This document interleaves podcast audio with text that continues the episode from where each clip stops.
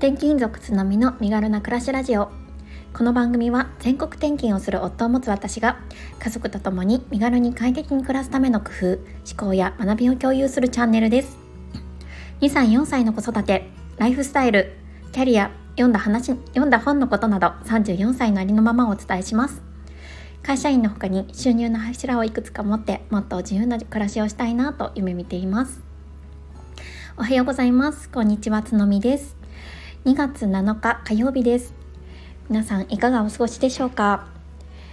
娘の体調がですね戻りまして今日は無事2人とも保育園に行くことができました。やっぱり日常ってどれだけありがたいかということがですね体調を崩すと感じますね。本当に良かったなと思います。今日私の住んでいる地域では少し雨模様でしてねあのちょっと曇り空なんですけれども皆様の地域はいかがですか？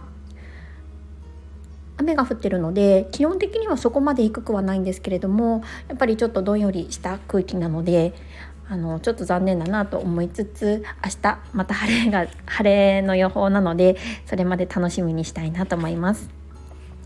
今日ですねあの少し読んだ本あ読んだ本というかまだちょっと読み途中ではあるんですけれども少し長めの本なので途中感じたこととあとですね私の大好きなあの Voicy のパーソナリティのマーチさんがおっしゃってたことがですね少しリンクしましたのでその話についてちょっと自分なりの考えっていうのをお伝えしたいなと思っております。よろしければ最後までお付き合いください。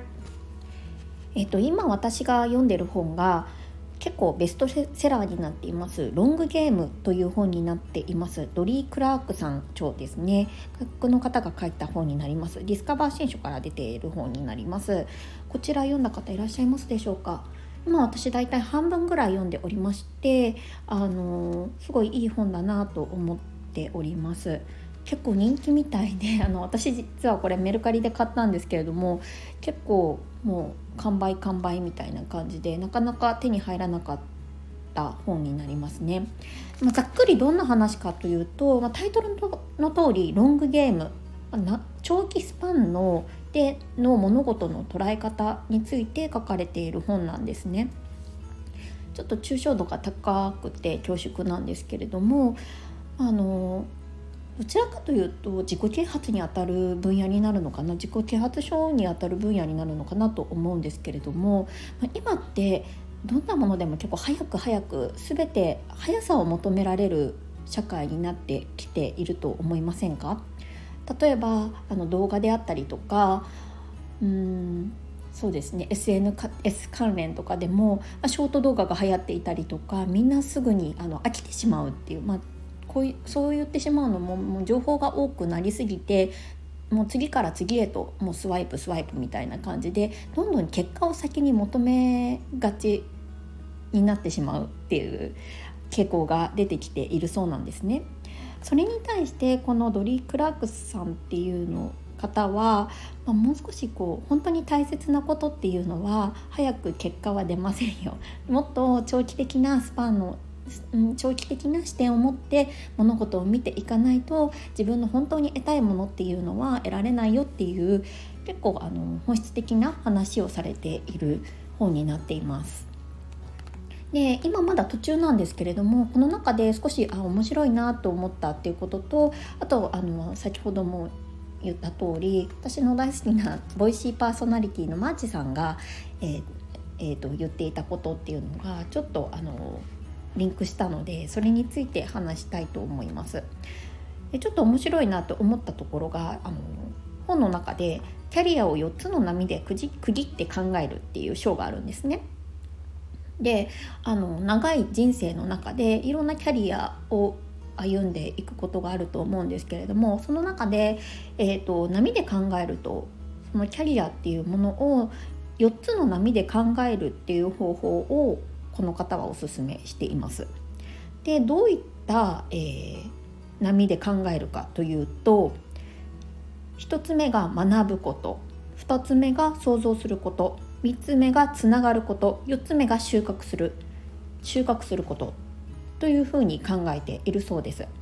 で1つ目っていうのが学ぶになっていて、まあ、これがすごい重要だよねっていう話ですね、まあ、学ばないと多分キャリアも始まらないっていうことをこの方は言いたいんだと思うんですけれども何でも興味のあること自分が好きだなって思うことをとにかく学んでみようと。であのそれを深めていく時間というのを持とうっていうことですね。でその学んだ後は想像するということをこの方はおすめしています。学んで終わり例えば本を読んで終わりとかではなくってそこから自分が何を考えたかどういうふうにか思っているのかっていうのを、まあ、想像するそうですね何か、まあ、ブログに残すでもいいですし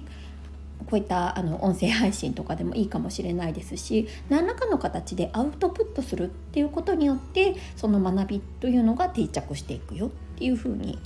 おっしゃってます。でその想像することによってもしかしたらそのキャリアっていうのが築けていけるかもしれないもしかしたらそれが無駄にな無駄無駄とは言わなくても何かこ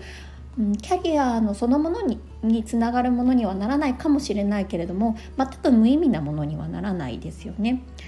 そうやって自分で学んでものにして発信発信、まあ、自分で何何らかの形で想像することによって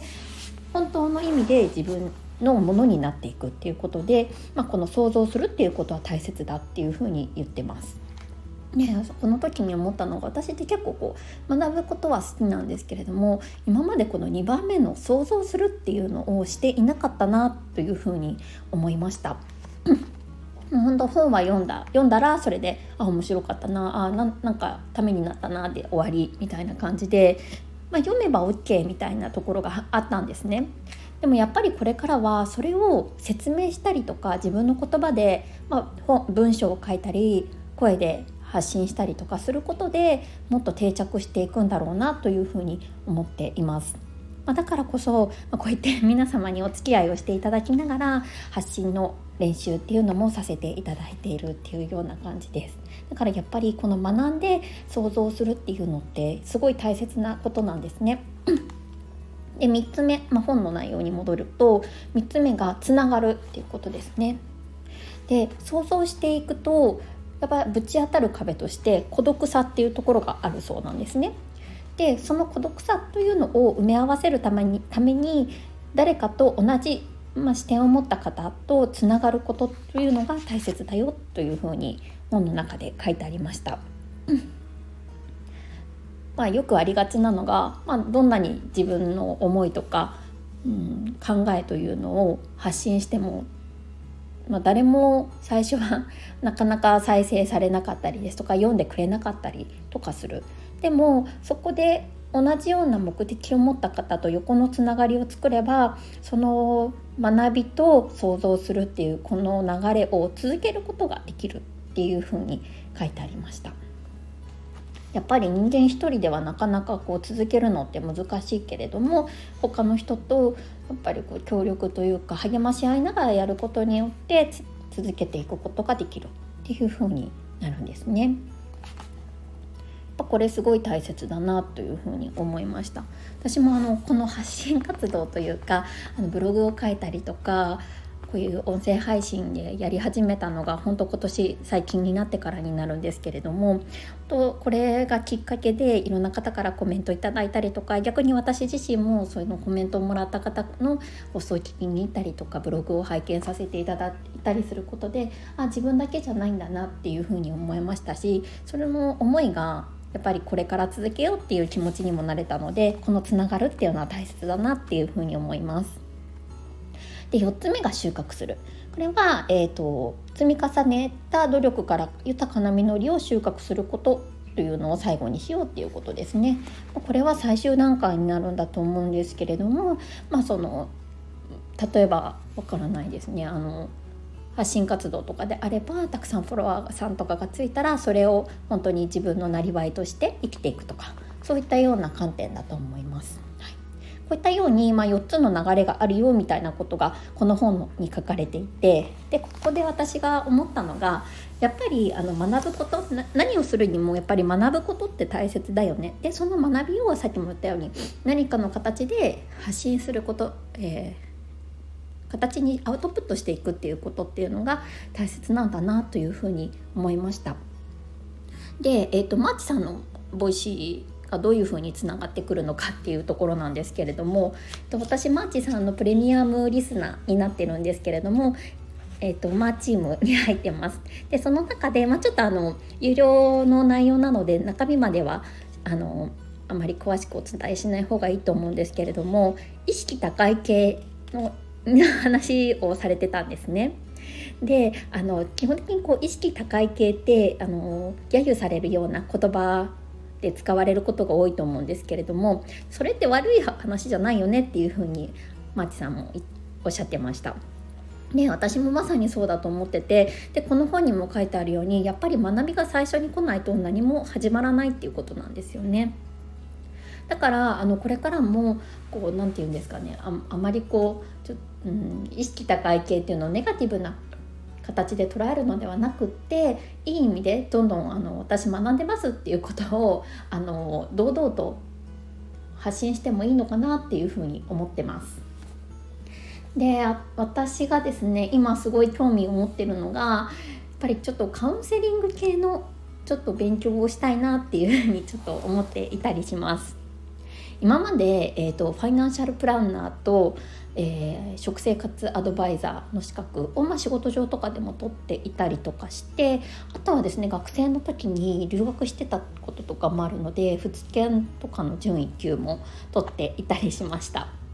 やっぱり学ぶことってすごい新しい世界に踏み入れることなので楽しいなって思っててやっぱこれからはそういった学びというのを何らかの形でアウトプットしつつ、まあ、どういった形になるかわからないですけれどもっぱあの自分のキャリアの、えーと、一部にしていけたらいいなというふうに思ってます。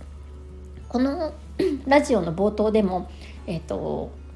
冒頭の挨拶でも言ってるんですけれどもやっぱり複数の収入の柱っていうのを将来的には持っていきたいなっていうふうに思っていてずっと働き続けたいっていうのが私の目標です。なのでこれをま達成できるようにですねいろんな角度から学びを楽しみつつそして、えー、アウトプットのも楽しみつつやっていきたいって思ってます。でその中でやっぱりいろんな方とのつながりを大切にして大切にして自分の人生も豊かにしていけたらいいなと思ってます。すいません。最後私語りになってしまって あの恐縮なんですけれどもこの「ロングゲーム」というですね本すごくいい本なので是非おすすめしたいなと思います。ちょっとまた読み終わったらまた感想とかも言えたら全体的な感想とかも言えたらいいなと思ってるのでよろしくお願いします。はい今日はこんなところでしょうか。ちょっとですねあのまだ本の内容をしっかり腹落ちしてない状態でお話ししてしまったのでちょっと分かりにくい点もあったかと思うんですけれども皆さんの何かのきっかけになれば嬉しいです。はい。それでは今日も素敵な一日をお過ごしください。それでは。